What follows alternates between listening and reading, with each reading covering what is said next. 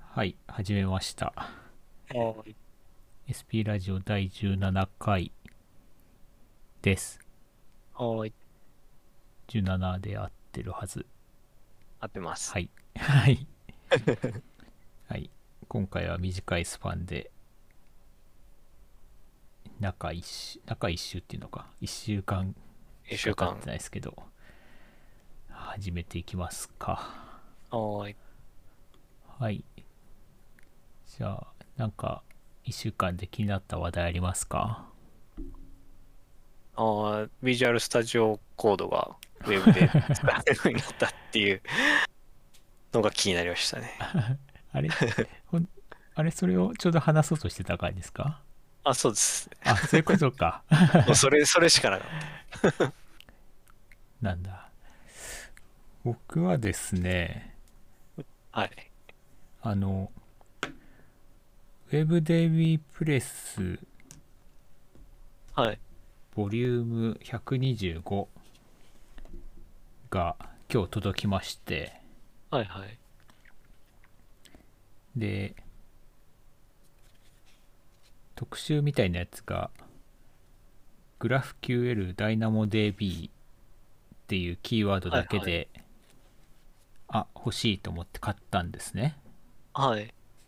そしたらですね、はい。なんと、2冊届きまして、なんで、 そう思ったのが前にもあって、前にすでに予約してたっぽいんですよね。そういうことですね。なの で、でもアマ、アマゾンなんですけど、はい。アマゾンって、はい。購入したらいついつ購入しましたって出るの知ってますあ、知ってます、知ってま知っす。てますっていうかわわかりますよね。はいそれを見事にスルーしちゃったんだよな、きっとな。見逃しちゃったってことですかもう定期購読にした方がむしろいいのか な。ということで、はい。一冊いりますお、欲しいです。じゃあ、今度会う時に持っていきますぜ。ひぜひ。ありがとうございます。会社に持ってってもいいかなと思ったんですけどはい。会社誰も来ないしなと思ってもう読んだんですかまだまだ今日さっき開けただけですけど、うんうんそれで2冊一緒に入ってたってことですか入ってたんです入れる人も気づい気づいてもしょうがないか しょうがないかどうにもなんないですよね。でもあれなんだよなこの間ちょっと前に届いたソフトウェアデザインもまだちゃんと見てないしここれ雑誌系はなんかつい放置しちゃうんだよね買買ってもわかります。っていう事件がありましたっていう話とはい。あとねあとあれかこれ別に今週の話題じゃないですけどあのはい。ちょっとディスコードで共有もしましたけどはい。 Git フローがもう古いみたいな古いわけじゃないんだよねあのあれ送ったのアトラシアンのはい Git フローの説明ページですけど、はい。なんて書いてありましたっけあのチームチーム開発っていうか DevOps にははい。まだベストプラクティスですみたいなのが書いてあってはい。ギッタフローが。はいはいそうですでもまあレガシーなやり方になりつつあるよみたいなのではいそ。れに変わるのがトランクベースですとうん。どうもでもトランクベースピンピンとこないっていうか言ってることはわかるっちゃわかるんですけどはい。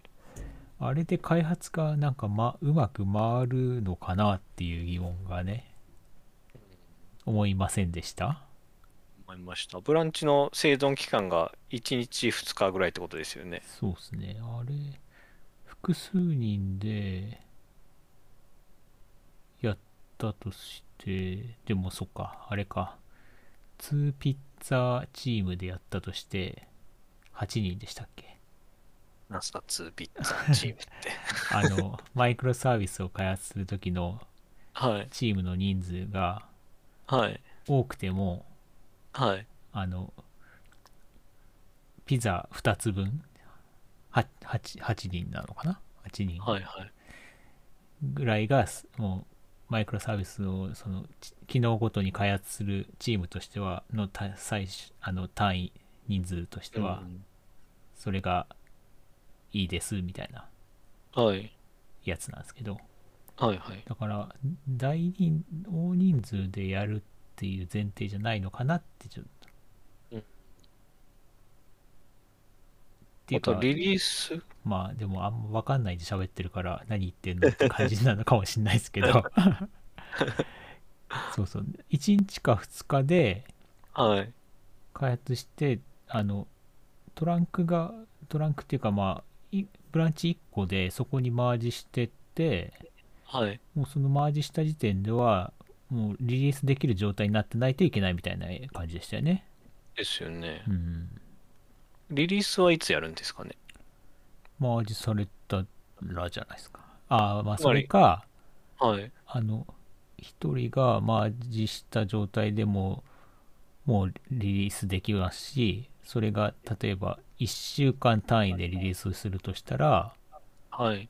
えっとまあ2日に1回マージするとしてはい。 122回か3回マージが走るのか、はい。その状態でリリースするとかじゃないですか例えばその、1週間単位でリリース、1週間サイクルでリリースってなった時に、はい1日2日目で、まあ1は回いコミットがトランクにマージされたとするじゃないですか。はいで、そのタイミングでその商用環境、本番環境で、ちょっと問題起きましたってなって、はい修正のパッチ当てなきゃいけないみたいな、回収が入ってはいそその回収もトランクに入れるってことなんですよね。うじゃないですかそしたら、ちょっとだけリリースされちゃうんですかね。ああそそれが急ぎだったらそそういうことじゃないですかああ、うんそういうことかそういうことじゃないですか、うん、だから、はいだからあのそれなっても問題ない単位でどんどんコミットしていくってことじゃないですかうん なるほど。なんかそこがちょっとあまりイメージがわかんないですはけいど、ねわかんないですねわかんないし どうやって回回すんだろうっていうかでもどういうことなんだあれはでもそもそもの前提がもしかしたらそのリリース前、リリースとかもうほ運用補修レベルじゃなくて新規開発でこれからリリースするよっていうやつのはい。やり方なのかもしれないしそれならおーそういうことが起きないじゃないですかそうですよね。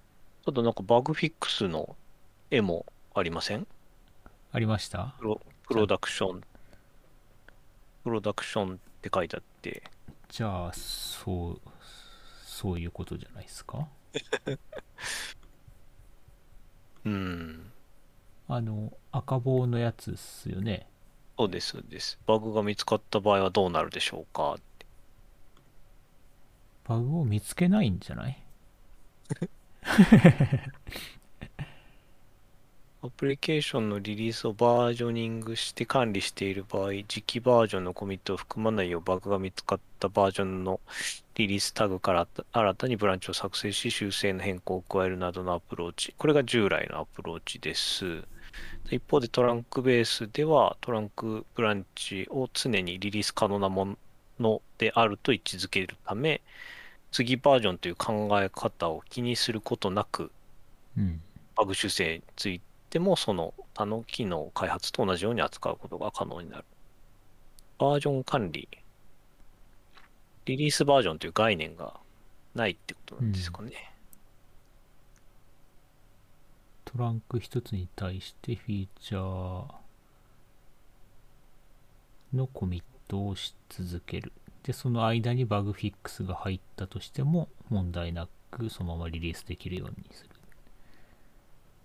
なんか、ある一定のタイミングでまとめてこれらの機能を使いたいみたいなはい時はちょっと工夫するか、そもそもこのブランチの開発が合わないかか、そうじゃないですか。うんで。すよね。うん、というか、そういう、そもそもそういう、あの、ビジネス側から、そういうは考え方をやめるか、うん。まとめてリリースとか、もう明日は地球が滅びるかもしれないのに何言ってんのって話です よ。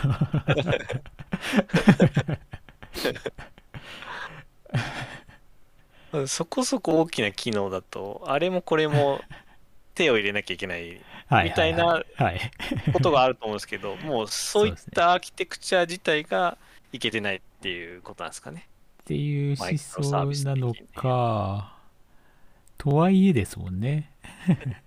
とはいえですとね。はいえですよね。はい。でも、この、このな、なんだろう、ペアプロではい。やるのがいいでしょうみたいなこと書いてありますけど、はいはい。だからスーパーエンジニア、でもペアプロってそういうもんじゃないんだもんね。両方が開発すそるうんだでもんすね。ね。はい。なんだろうね。これでもどうどういうややり方だからこれが合うところでやってるってことなのかなうんまあ、すべてがこれに置き換わるわけではないと思いますけどね。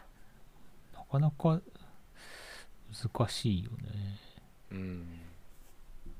正直例え、ばあ、はい。あいやあれリー開発とかはい。前のとこでちょっとやってたんですけどはい。でそれそれでもまあ1週間単位のリリースだったんでなんか他のチームがはい。一月ごとのリリースだけどあのリーン開発部隊の案件だけは1週間単位で回せるようなものをうんうん。だからその案あのマッチする案件はそっちでやるみたいなはいは。だからそういうことなのかないうん。らしいですね。 ただまあ、Git フローは Git フローで難しいとは思いますけどね。まあまあいろいろあるってことですねあとはですねえーっとなんかあったかなああこれはまあどうなんだろう最近の話題なのかあれですけどはい。京都大学が Python のかい基本基本を解説した無料の教科書を公開みたいな、はいはいタイトルだけ見ましたね。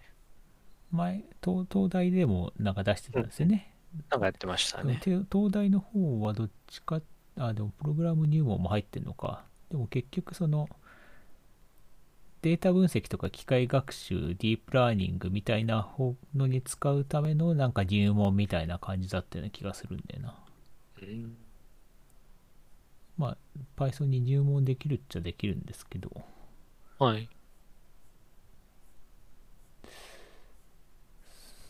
そうまあでもそっちの使い方が多いからいいのかウェブアプリケーションで使いたいみたいな入門ではなんかないんですよねうんうん うん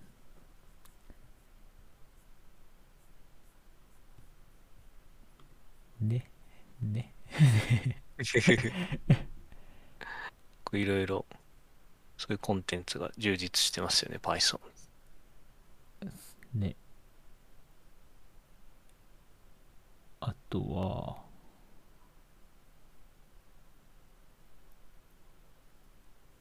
どれがいいかなアジャイル生誕20年なんですねちょうど20年ですか。わかんないちょうどかあれですか、アジャイルソフトウェア宣開発宣言から20年経ったってことですか。かなわかんないっすねこれでは2001年って書いてえーっと、アジャイル開発20 2000年2000年にケント・ベック氏の著書「エクストリーム・プログラミング」と出会ったことそこに書かれていた新たな開発手法に衝撃を受けたなるほど、うん2000、2000年だとでも21年だよ ねまあいいやいいやあとはでも2001年って書いてありますね。うん今、ウィキ読みましたけど、2001年に17名、17人集まって、価値観を議論した。その結果、アジャイルソフトウェア開発宣言という文書にまとめたって書いてあるんで、20年か。なるほど。よいしょっと。ちょっと待ってくださいね。おお。ラどうしジオま、したラジオ撮りながらちょっと待ってくださいねってあるのかな何待ちですかえーっと。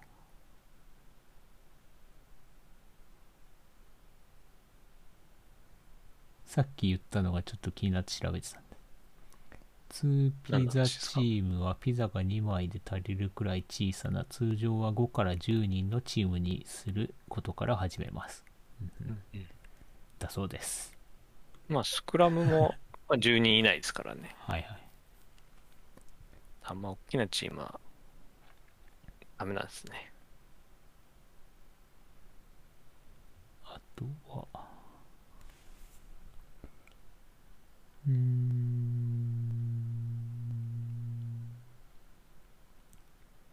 じゃあ、ビジュアルスタジオコード for the web うんを深掘っていきますか。やってみますか。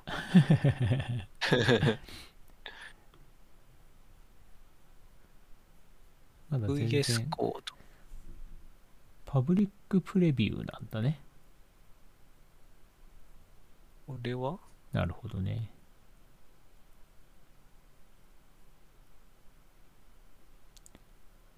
ローカル、ローカルファイルアクセス。なるほど。で、何ができるかを触ってみましょうっていう話をしてたんですよね。そうですね。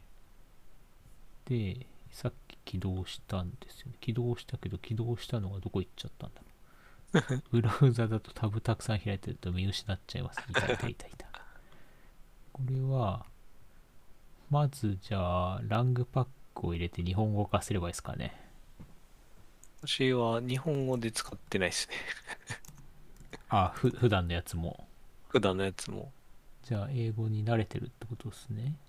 慣れてはいないですけどね。ラングパックって、あれ、日本語化のやつって、ないのかな ないのかなもしかして。プレビュー版だからないんですかね。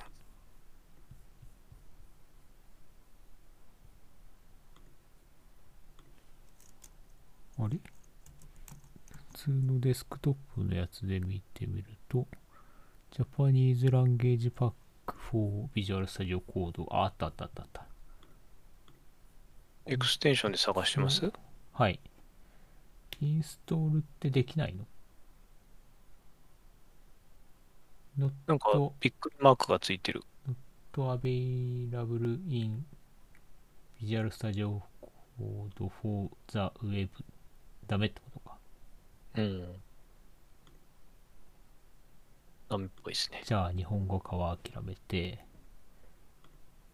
えーっと、新規ファイルを開いてみましょう。コマンド N。コマンド N を押すと、ブラウザが新しい ウィンドウが開いちゃう。こ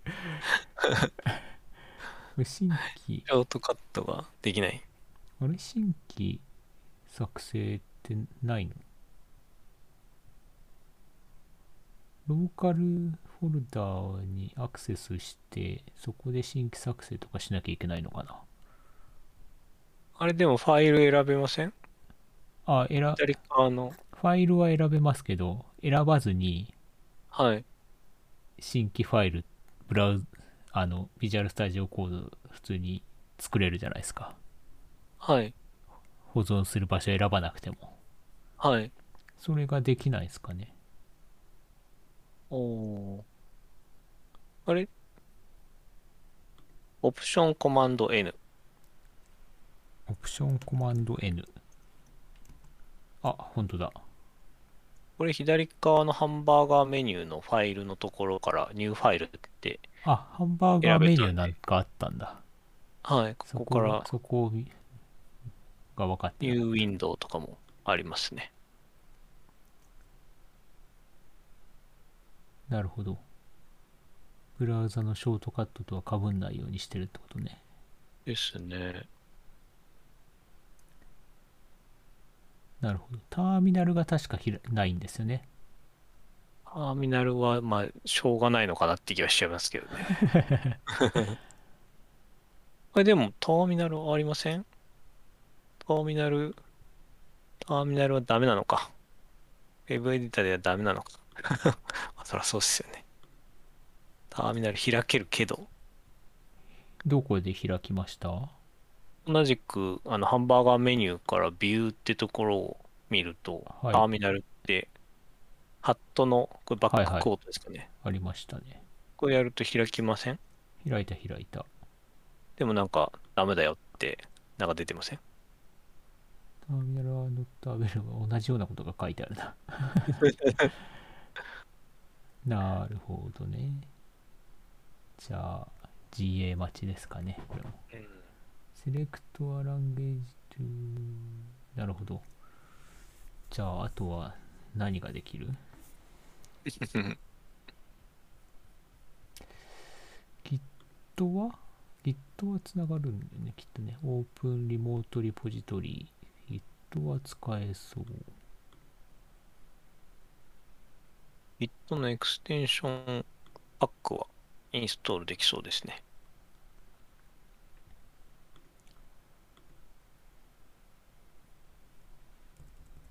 なるほど。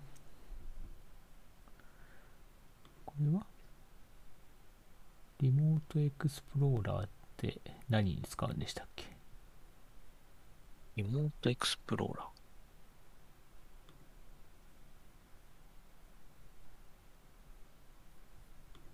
こんなんありますあの、ハンバーガーの一番下。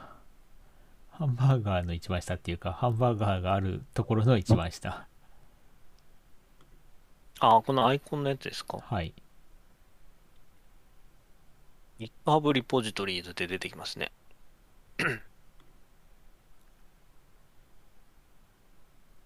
Good to be found. まあいいや。これ、GitHub のアカウントでログインしたら見れるんですかね。僕、ログインしてますけど、見れてないっすね。マジですか。 もうログインしてるんですね。あの、いユーザーのとこでなんか、ログインしろって出てません。あ、なんか出てま すね。はい。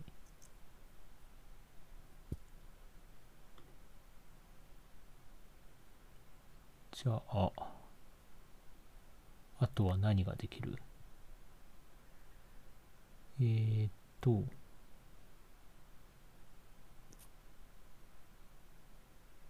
何もできないな。 リポジトリを開いた方が早いのかな。次の許可を求めています。スクリプトにコピーしたテキストや画像へのアクセス許可。オープンリポジトリ from GitHub。オープンプルリクエスト from GitHub。GitHub リポジトリ on sign using GitHub。え、さっきサインしたのにもう一回するんだ。お、来た来た。で最近使ってるリポジトリを開いてみて、そうすると、おお。おーなるほど。これ、これ伝わんないやつですね、また。 あの、左側の、あの、はいソースコントロールってアイコンか。Git の操作するやつあるじゃないですか。はい。そこで、リポジトリに接続して、はい。開いたら開けたっていう感動でした。なるほど。おほうなるほど。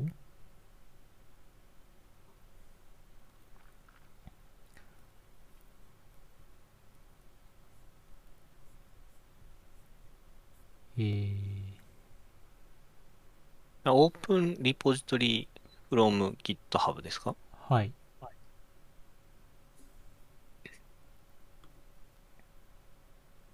あ、そしたら GitHub のアイコンも出てきた。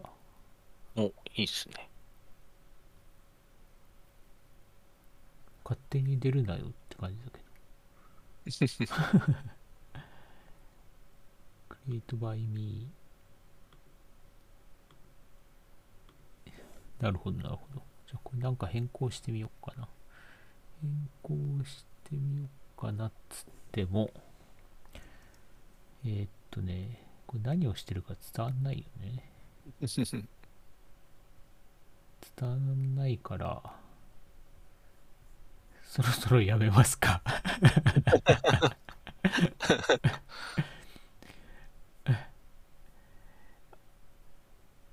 Do you want to install the recommended extension for Python? ああ、なるほどね。Python 開いてるからか。入れてみようかな。install, うん。 install anyway. 入った入った。入ったけど、だからなんだって話ね。ランタイムが選べますと。ランタイムはどこで選ぶあ、US、んレイアウト US ってなってるな。日本語は結局ないのね。なるほどね。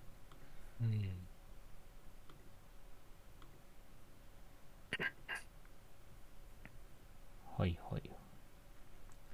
セレクトカーネル。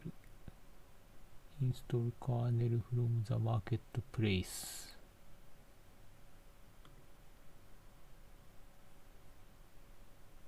ジュピターは入られないよな、きっとな。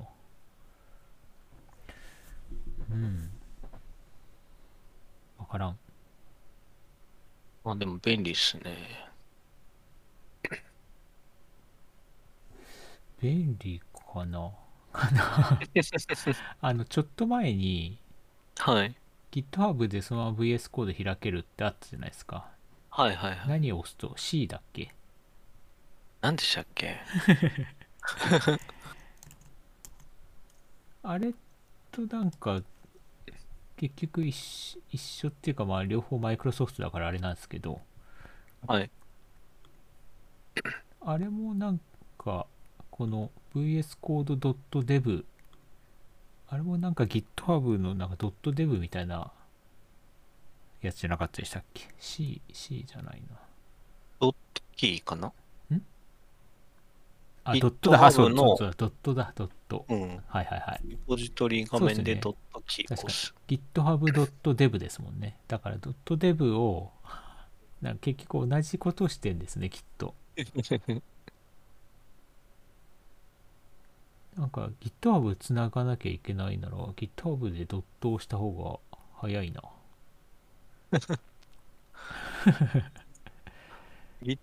GitHub.dev と VSCode.dev とあるんですね。そうっすよ。ドットデブですよ。ドットデブドメインっていいくらすんだろう。あれなんか安いんじゃなかったでしたっけ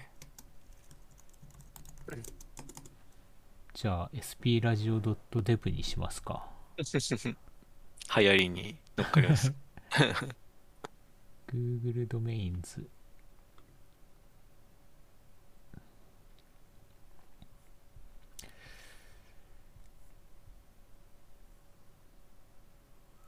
ああ、なるほど。ドットデブの登録はこちら。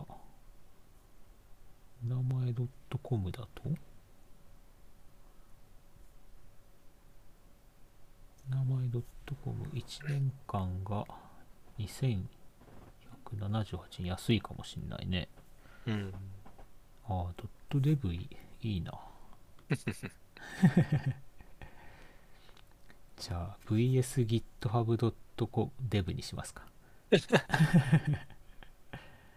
結構デザインが違うのかなはいはい。パッと色見味がそうですね、違いますね。違いますね。あの、エディターのところは一緒です。一緒、一緒ではないな。じじ微妙に違うな。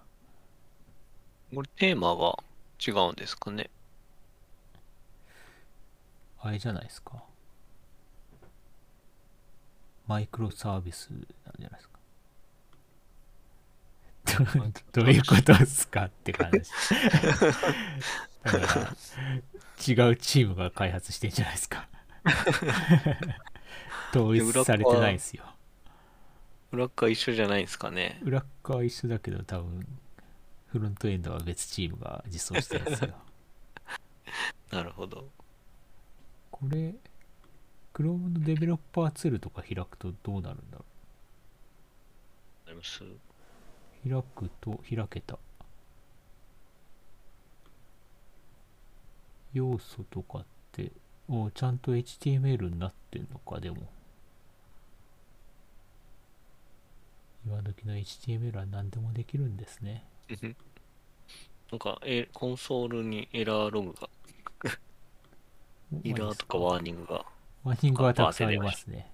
アイラーもあった。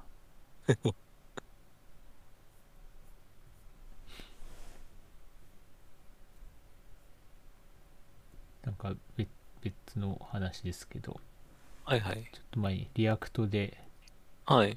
Windows 11をを再現したみたいなのがはい。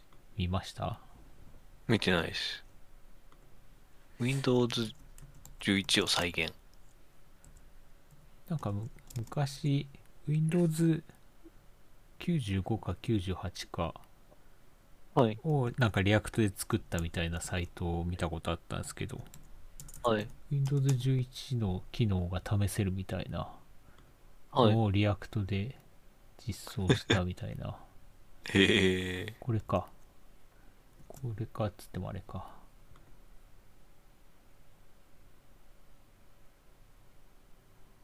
これはなんだこれじゃないのかな怪しい怪しいページを開いてしまったこっちを送った方がいいラジオのとこで送ろうかななんか来ました。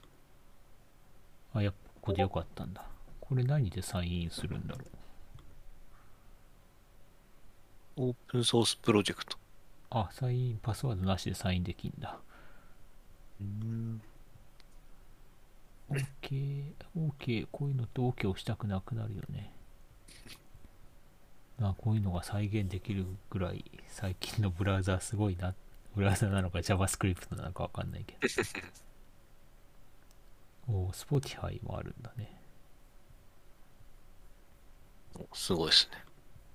例えば Windows 11にしましたうちの Windows ダメでした。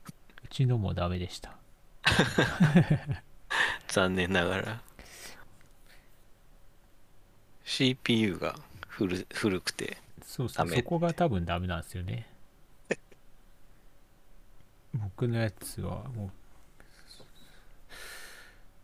そんな前かな。そんな前で、でもそんな前か。うちの6年ぐらい前かもしれないですね。大、あれこの間見たんで忘れちゃった。 忘れちゃったな。 多分第8世代ぐらい以降の CPU ならいけるんだよね。確か。それよりは前だったんだよな。第8世代が2018年とかになるのかな。そういうわけじゃないのか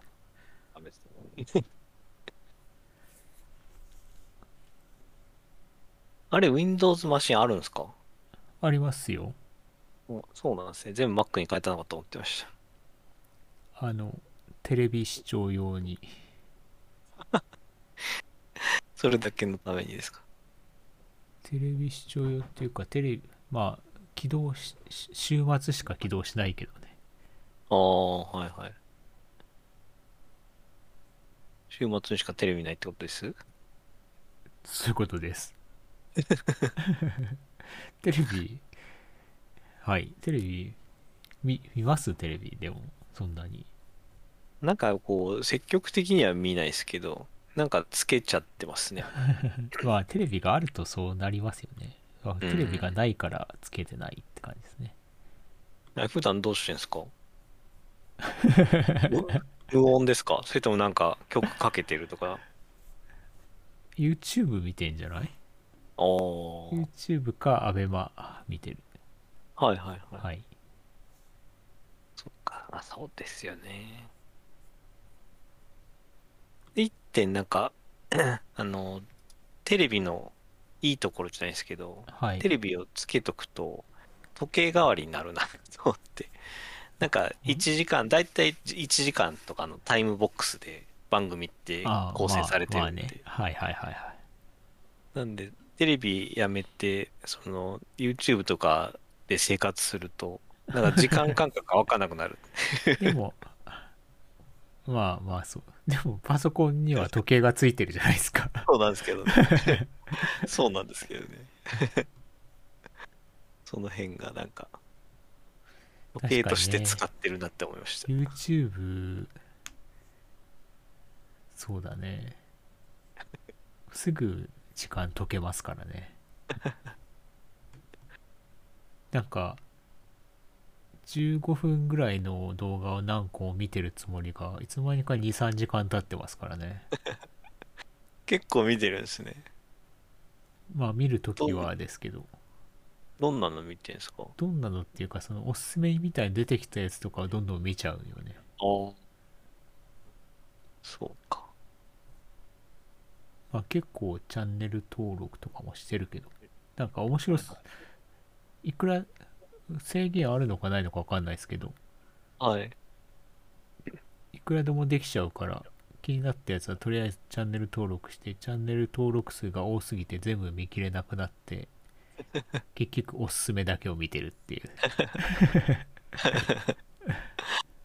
そうなんですね。それ YouTube の、なんか、あの、なんだろう。履歴とかは取らないようにしちゃいましたね。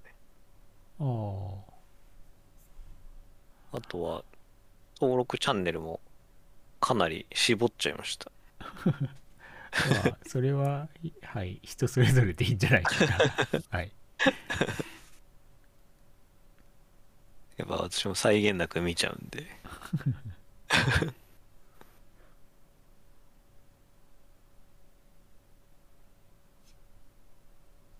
じゃあ、今回は何やったか微妙でしたけど、そろそろ終わりますか。終わりますか あの、VS コード for the web は便利そうだけど、今後に期待ってことで、今日のまとめでいいですかね。いいと思います。はい。じゃあ、終わります。はい。今回本当に身のある話してないな。雑談なん で。みたいですじゃあ、今回はありがとうございました。ありがとうございました。はい、さよなら。さよなら。